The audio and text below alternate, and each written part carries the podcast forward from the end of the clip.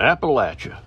Nobody truly knows where the word comes from, yet everybody has their own opinion of what it represents.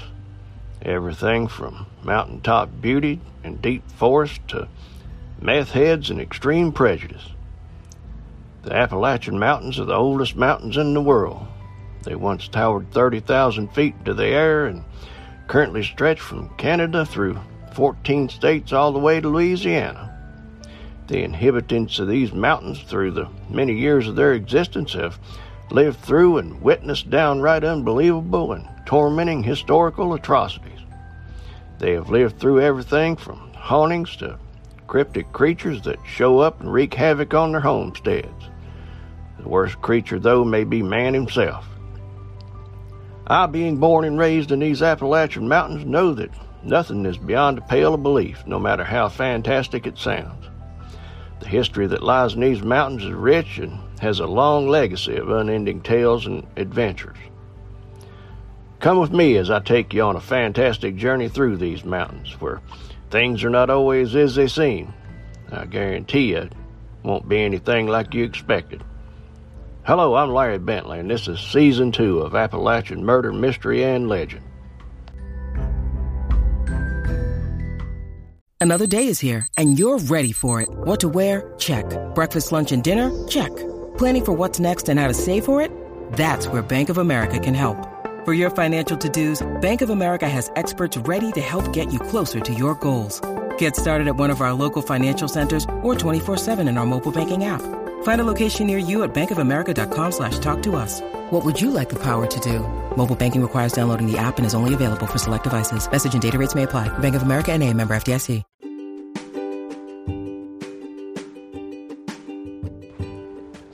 Hello there, my good friends. Good to see you today. Thank you for your time. There are few things more underappreciated than the mountain music that comes from the Appalachian Mountains, except for we who live here, the ones who know the roots from where it came. Most think of it as nothing more than dueling banjos on steroids. The truth is that the music of the mountains falls under two different categories. The one being bluegrass, which is officially classified as the earliest of American jazz. One only has to pick up one of these instruments and attempt to strike a single coherent note on it to realize that they're in for a lot of practice to figure this one out. Then there's the original country music, which stemmed from a recording that was made of several families back in the early 1900s in Bristol, Virginia. These recordings captured AP, Sarah, Mother Maybelle, and the Carter family, who were accredited as the first family of country music. The vocal harmonies emanating from these types of music are unheard of at the time. Those who live here in the mountains recognize the sound coming from a form of sacred harp singing. But for those outside the mountains, well, they were just completely blown away by it. There were two boys from the foothills of the Appalachians in Alabama who took the sacred harp sound to a whole other level and nearly melted the recording company's microphones doing it. Come on in, take your shoes off, and set a spell, and let me tell you about the time two Appalachian boys nearly melted the record company's equipment with their singing. And by golly, they did it all the hard way.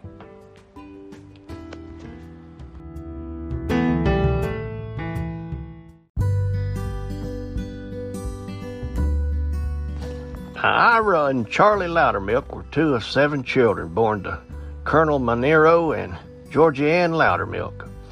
After World War I, the couple had moved from North Carolina to the Sand Mountain region of northern Alabama, where Ira and Charlie were born.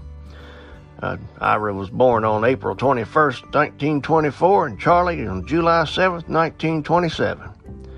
In 1929, the family moved to Henagar at the northeast end of the mountain in DeKalb County, where they raised cotton, sugar cane, and vegetables on 23 acres of land.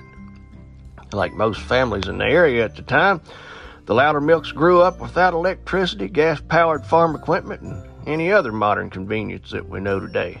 Now, being that I'm from the Appalachian Mountains, I know exactly how this feels. Folks listen, listening to me might think that I'm complaining about it, but that's far from what I'm saying. I know how it feels from experience. I remember my grandfather living on his farm without any electricity or running water. When we would go visit for a while to enjoy our taste of the farm life, it seemed that everything slowed down. It seemed like you really didn't miss any of that stuff. The reason that you didn't miss any of that stuff was that you were busy doing so many different things that come time for sitting down in the evening, by golly, you was ready to sit down in the evening.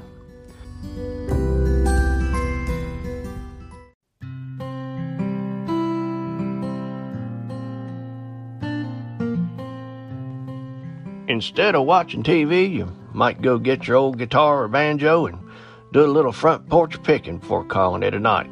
My grandfather never had running water nor electricity and had no interest in getting it. I guess you never miss what you never had. From a young age, the two boys were expected to work on the farm. We all knew that was just the way it was in those days, and, and as, as of today, in some places in the Appalachian Mountains, working the cotton cane fields was long, hard work, most days lasting 12 hours or more, but the boys still found time for messing around and doing what boys do. Their father was tough on them, and when they stepped out of line, they received a whooping. Usually, Colonel would go pick a switch off a hickory tree and use that to administer the proper amount of discipline that he felt needed. Most of the time, Ira would get the worst end of it because his father felt like he, being the older boy of the two, should have known better than to lead Charlie astray in the first place. Charlie later said that Ira could talk him into about anything. One day, their father took all the kids out into the field and showed them a five dollar bill. He told them that the one who picked the most cotton would get the money. Off went the whole lot of them, going out like there was no tomorrow. Charlie, being the short feller, was able to outpick all of them and won. Now, this came back to bite him the next day as Colonel told him that uh, now he knows how much cotton they pick every day and when properly motivated. And he expected them to pick that much cotton every day, or the next motivation would be coming from another source. Charlie later told the story of the time when the two of them raided a persimmon tree. Now, persimmons are some of the sweetest plum type fruit that you can eat, but you try to eat one before they're completely ripe, they're one of the most horrible things to ever touch your tongue. And to top it off, there comes a bellyache you won't forget. Ira told Charlie that he couldn't stand to wait on those persimmons to ripen another day, so they concocted a plan to raid the tree and strip off all the fruit. And they, being too short to reach up the top of the tree to get the persimmons, Ira ran back to the barn and grabbed an axe. He proceeded to cut a notch in the tree just deep enough so that Charlie could bend it over and get to the persimmons, which he completely stripped off the tree. Now, there are two reasons that this is, wasn't going to fly, and they both knew it. First off, the family used those persimmons to make preserves that would last until next season. Second, they didn't just take the persimmons, well, they killed the tree. None of this settled in at first as they pushed the tree back up and shoved a 2 by 6 board against it to hold it up. No, it didn't settle in until after they'd ate all the persimmons that they'd hauled back to the barn in a wheelbarrow. It was a few days later, after their stomachs had calmed down, that they thought that they just may have got by with it and they're in the clear. Uh, that dear old dad was maybe up in the field that day and saw a board leaning against a tree. He kicked the board from under the tree, and the old dried up thing fell over on him, knocking him down and leaving a nice cut on his forehead. He didn't find that a bit funny, but Ira and Charlie had just got home from working in the cotton fields when Papa rolled up. They watched as he grabbed the board out of the back of the wagon and headed for the house. So they started preparing themselves for the hickory switch. But Colonel walked in and began beating Ira with the board, and propped up that was propped up against a tree. In fact, he was so intent on beating Ira that he forgot Charlie had anything to do with it. Their mother finally pulled him off of Ira, who was left unconscious. Their mom sent for a doctor who found that Ira had suffered a concussion he was literally unconscious for a whole 24 hours.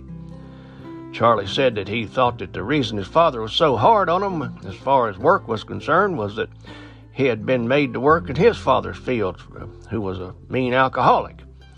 The work Colonel was expected to do was make charcoal for 12 hours a day for his entire childhood. Now, I don't know how many folks know how that works, but the best description that I can give you on that is that you practically stand directly in a fire pit watching the burning wood until it hits a certain stage. Then you scoop it up out of the fire and let it cool so it can be used as charcoal later. So there's a good chance that Colonel Loudermilk thought that Ira and Charlie had it pretty easy. But life wasn't all beatings and work. Both parents introduced Ira and Charlie to music throughout their childhood.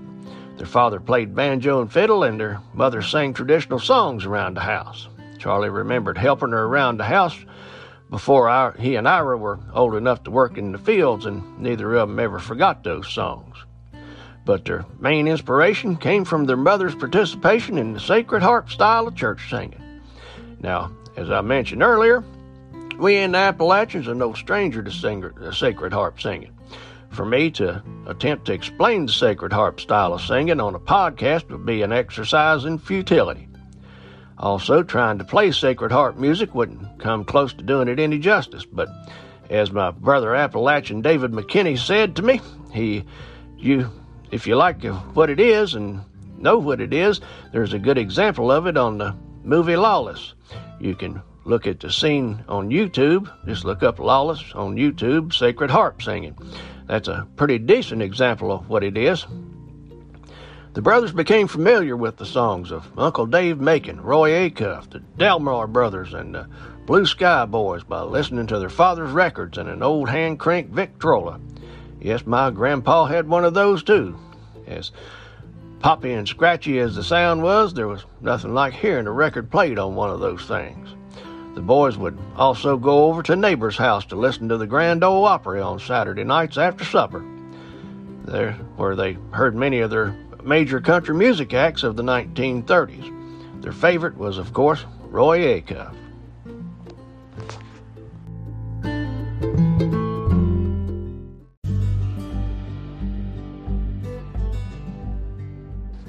Now, as young boys, they began to lead some of the sacred harp singing in church where Ira heard a young girl singing.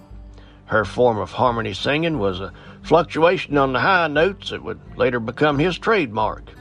Since there was no TV and the Loudermilks didn't have a radio, much less a place to plug one in if they did, once their work was completed at home, the boys began to sing in the evenings to pass the time. Their dad, seeing that they were getting pretty good at their singing, would ask the boys to sing for guests when they came by the Loudermilk home. Now, for some reason, leading the sacred harp singing didn't bother the boys at all, but singing for guests, well, that scared the heck out of them. They would agree to sing for the folks, but would hide under the bed where they couldn't be seen at all when they done it. That finally would pass as they became more comfortable in their sound. Their father, seeing that the boys were really doing great at this music thing, bought them their first instruments. Ira got a mandolin and Charlie a guitar. Now, being poor and yet spending money on instruments uh, that were handmade back then tells me that their father must have really been impressed with their sound. And if that wasn't enough to convince anybody that he was, then he what he did next proved it. He started taking the boys out and letting them set up on a street corner and play for tips. As the boys gained more confidence in their performing abilities, they started kicking around the idea of making a career out of picking and singing, especially after going to a Roy Acuff show that they were too poor to buy tickets for. They was standing outside and listening to him sing. They thought that they could do this, they could do his songs better than he could, they thought. The boys entered a radio contest where the grand prize was a 15-minute radio show at 4:30 in the morning in Knoxville radio station. They performed a old song that they'd learned from their mother called Knoxville Girl and literally blew the way blew away the crowd. They won the contest hands down. Now they needed to move to Knoxville to be able to perform a daily 4:30 a.m. show. Being that Charlie was still a young feller, Ira convinced her father to allow Charlie to move to Knoxville with him.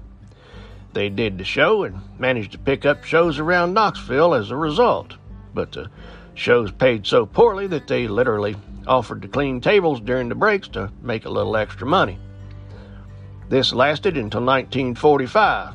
Even though the boys had built a good following, Charlie was about to be drafted, and he went ahead and enlisted into the Army Air Corps near the end of World War II. And Ira, who had himself been drafted earlier but was injured in training, started working a series of odd jobs to, and performing with Charlie Monroe's band. Ira had been offered a spot by Bill Monroe as a bluegrass boy, but preferred to working with Bill's brother Charlie. As we know in the mountains, Bill was a bit bullheaded when it came to his sound, and not many could could or wanted to try to cut it with him. Now, that don't make Bill a bad guy, but it just makes him a great musician who knew where he wanted his sound to go.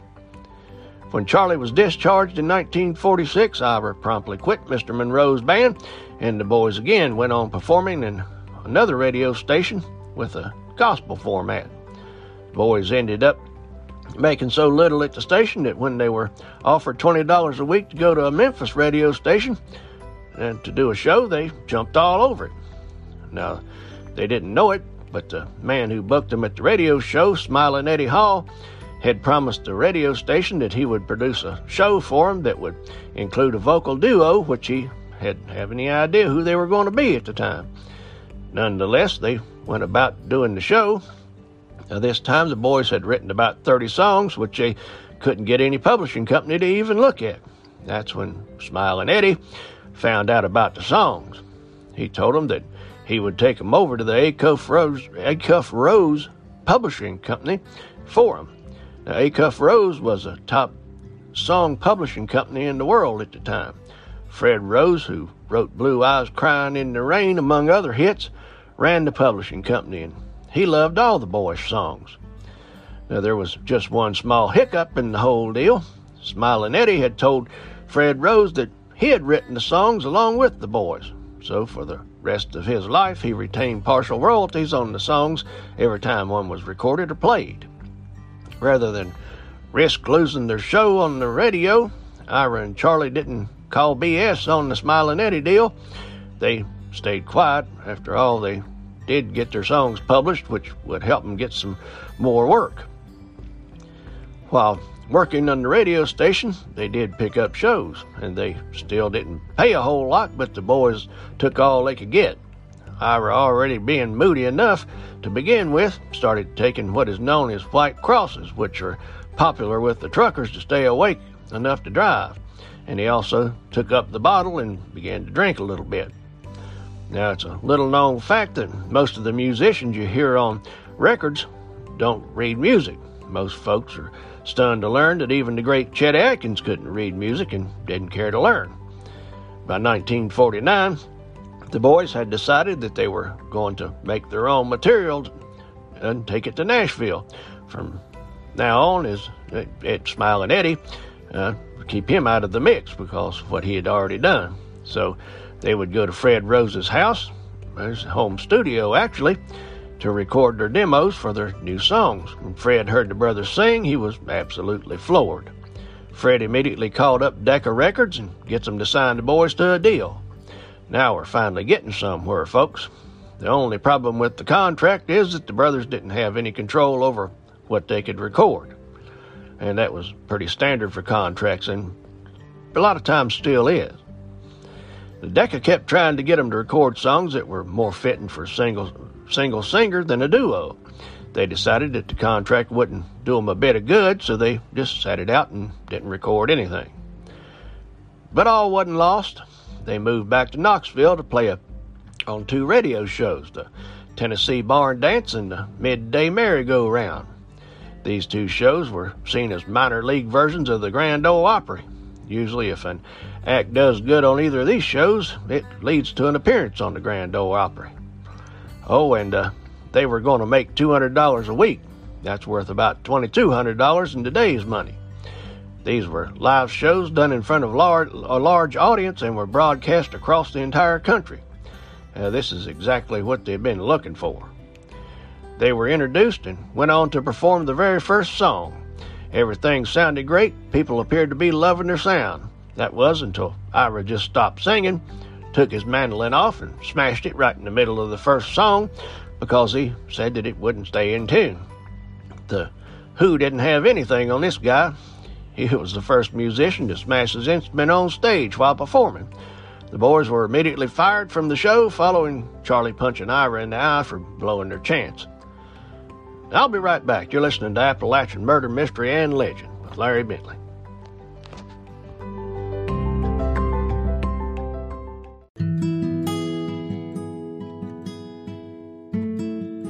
So they go back to the low paying gigs and struggling to make it. Fred Rose tries again, and they were signed to another pitiful contract with MGM Records, which was no better than the Decca contract. By 1952, the boys are back in Memphis working at the post office to make ends meet as they still try to play as many shows as they can get by with. But this time they're thinking that uh, they may as well just give up. They've been trying for over 10 years, and every time they get a little break, something goes drastically wrong.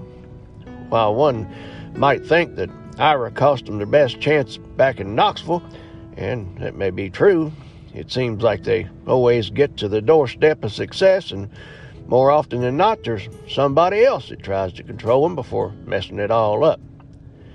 Now, Fred Rose, knowing that the brothers were unbelievably talented and were literally breaking ground as a duo, knew that their first two contracts were horrible.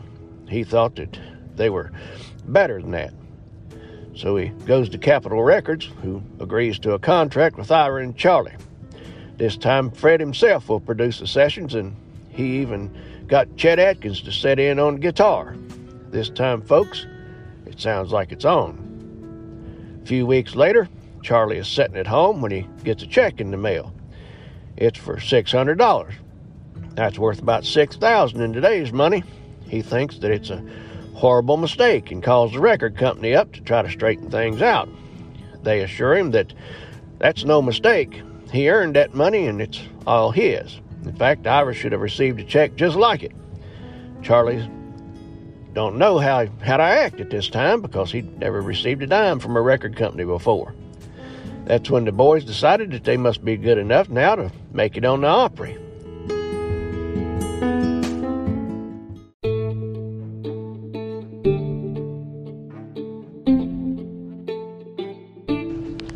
Now, the Opry was the reason they started all of this in the first place. After all, they had records that were selling and were playing shows and were paying better and doing doing good at it.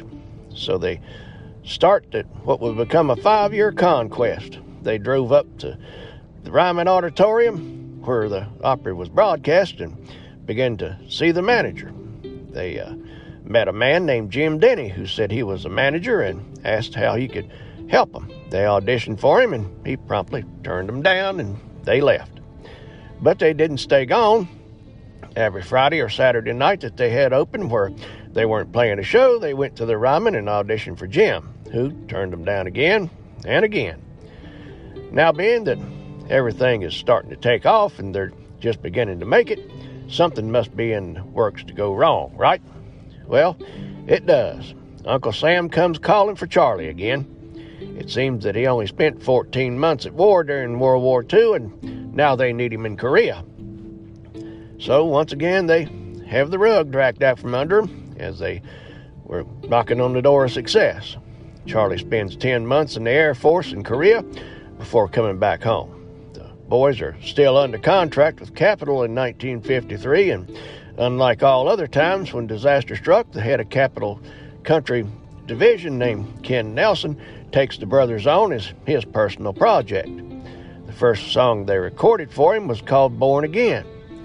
Now, Charlie takes the lead vocals on it, and seems like a typical recording session until Ira change, charges him with the harmony line. He comes in high and fluctuates, just like he saw the little girl do back in the Sacred Harp singing back home, and the microphone nearly burns up from the harmonics vibrating through it. And I mean literally burn up. You can hear it in the recording. Ken Nelson nearly falls on the floor when he hears them sing. He is completely stunned. They record more records that do pretty well, and they work a region and gain the momentum that they had lost when Charlie went into the Army. And uh, now remember, this is 1953, well before the Eisenhower interstate system, and the boys are driving around all over the place using hand maps as navigation it's tiring and to grind out the miles and continue to play. And of course, they picked right back up in the tradition of going to the Opry and being turned down by Jim Denny every chance they got to. If they could only get on the Opry, that would lead them to being able to base everything out of Nashville, which was more suited for travelers than the places they'd been trying to go to. Ira lead, leads in a pretty big radio show that's based out of Birmingham. And being tired of the grueling travel in the road and being rejected by Jim Denny once again, they decided to go on to Birmingham and do the radio show. It turns into a miserable failure. The brothers didn't know that there was a duet in the area that copied their style and was literally playing every one of their songs as fast as they could get a hold of them as soon as they put them out. The only reason that people showed up to their shows was to criticize them as being copycats of the other band that were actually copying them to start with, and they, as they were the original writers and singers of the records. After 15 years of going at it like this, Charlie, usually being the refined and calm one of the two, he he had had it and tells Ira to stop by a payphone on their way home.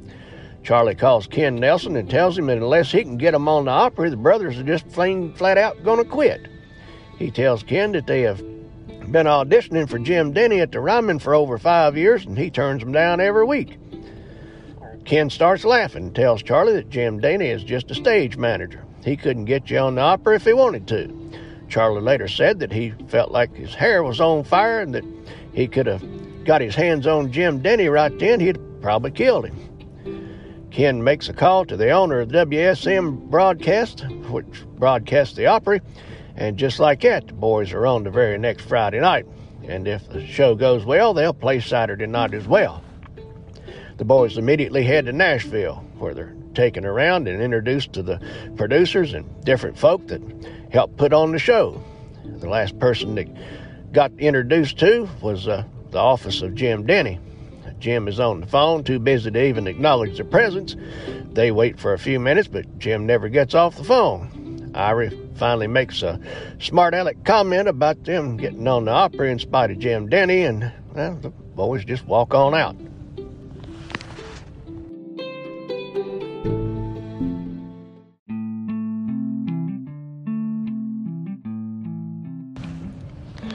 That night, their dream was finally realized as their favorite singer, Roy Acuff, introduces them, and they literally blow the doors off the Ryman.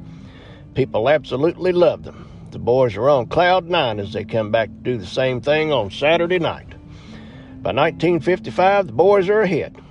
They're full blown members of the Grand Ole Opry, recording groundbreaking sounds and playing shows with their idols in the bluegrass business. So, it's here that we ask again what could go wrong this time? Well, it's not necessarily that things went really wrong this time. Capitol had signed them to do gospel music. They wanted to do other stuff, but Capitol already had a duo singing country hits.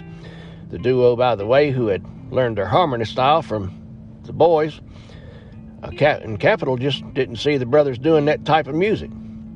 They would go into a show where folks were drinking, dancing, and having a grand old time until the boys took the stage and threw cold water all over it by playing gospel music. Didn't don't get me wrong, the boys loved gospel music. It was their roots, but they knew that it wasn't flying very well in the shows they were booked to play. Uh, to top it all off, their music wasn't really respected by the church crowds either. After all, it wasn't played in traditional gospel instruments, and folks didn't really know how to take it. Ken Nelson agreed to let them record, uh, you know, their own non-gospel music. They record "When I Stop Dreaming," and it's an instant hit. But the next one, which they didn't write, called "I Don't Believe You've Met My Baby," explodes all the way to number one. The boys are making bank now. This is when they got their nudie suits. Now, nudie suits became popular early in with country singers. The first one I remember seeing was Porter Wagoner. When you see one like that, you remember it. These suits cost about $2,500 a piece back then. That's about 25000 today. Everything has finally come together for our boys, but we know where they came from and the troubles they had getting there. They had defeats snatched from the jaws of victory more times than they could count. There was only one question left to ask now again what could go wrong this time? This time Ira didn't lose it again or smash his mandolin. There was no smiling Eddie and that came along and ripped him off. No, it was something that nobody could have stopped or even anticipated.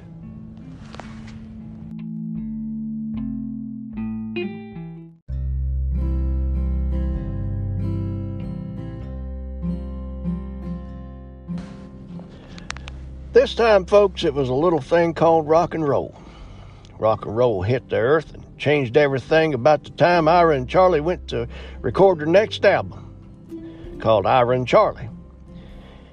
That didn't do nearly what the last one did, and in 1958, Ken calls the boys in for a week long recording session where they recorded a complete gospel album as well as a non gospel album. But somewhere during the recording of these albums, Ken tells Ira that he thinks the old time music sound is what's holding them back and it's uh, going to have to be out. He wants Ira to put down the mandolin and allow him to add more modern style instruments to the songs. I guess at the time it must have seemed to be the solution to everything Everybody that played country music was dealing with the same thing. Nobody knew where this rock and roll was headed or how long it would last. There were many country music artists that were jumping the country music ship and doing the very same thing. I think that this was probably one of the biggest mistakes that could have been made with our boys. People liked their music and knew what they were getting, and to change it now turned out to be one huge mistake. Both of the albums featuring the new instruments sat right on the shelves and didn't sell. In fact, Ira and Charlie told Ken that their most requested song at shows was one of their oldest ones, the one they'd won their first radio show playing years ago. So, Knoxville Girl was released after the two albums didn't show much sales and it became a big hit for the brothers. It just proves that the boys didn't need any fancy instruments, reverb on their voices, or anything other than what they already had to start with, but it was too late to fix the problem now. By the time their next album came out, called Satan is Real, they already recorded it with the new sound. Also, by this time, Ira was about to lose it. He had already known, been known to be moody and he drank occasionally, but now he was throwing back a fifth of whiskey and about all the beer he could chase it with every day. And he was on his third marriage, and if you thought that him smashing the mandolin and costing him the first gig was a something, you should see him now at one of their shows.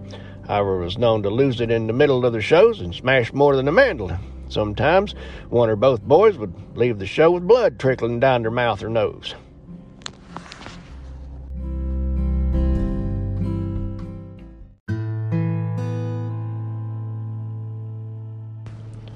Ira would constantly ride Charlie over any little mistake he may or may not even have made while playing the guitar, which would end in Charlie whipping Ira's lanky frame into submission.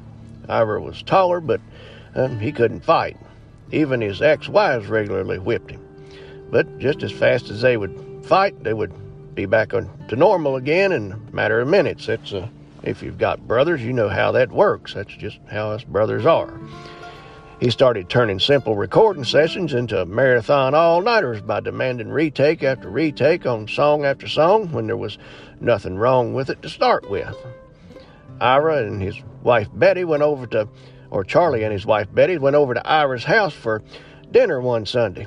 As they pulled up, Ira and his wife were out in the front lawn with a fist fight.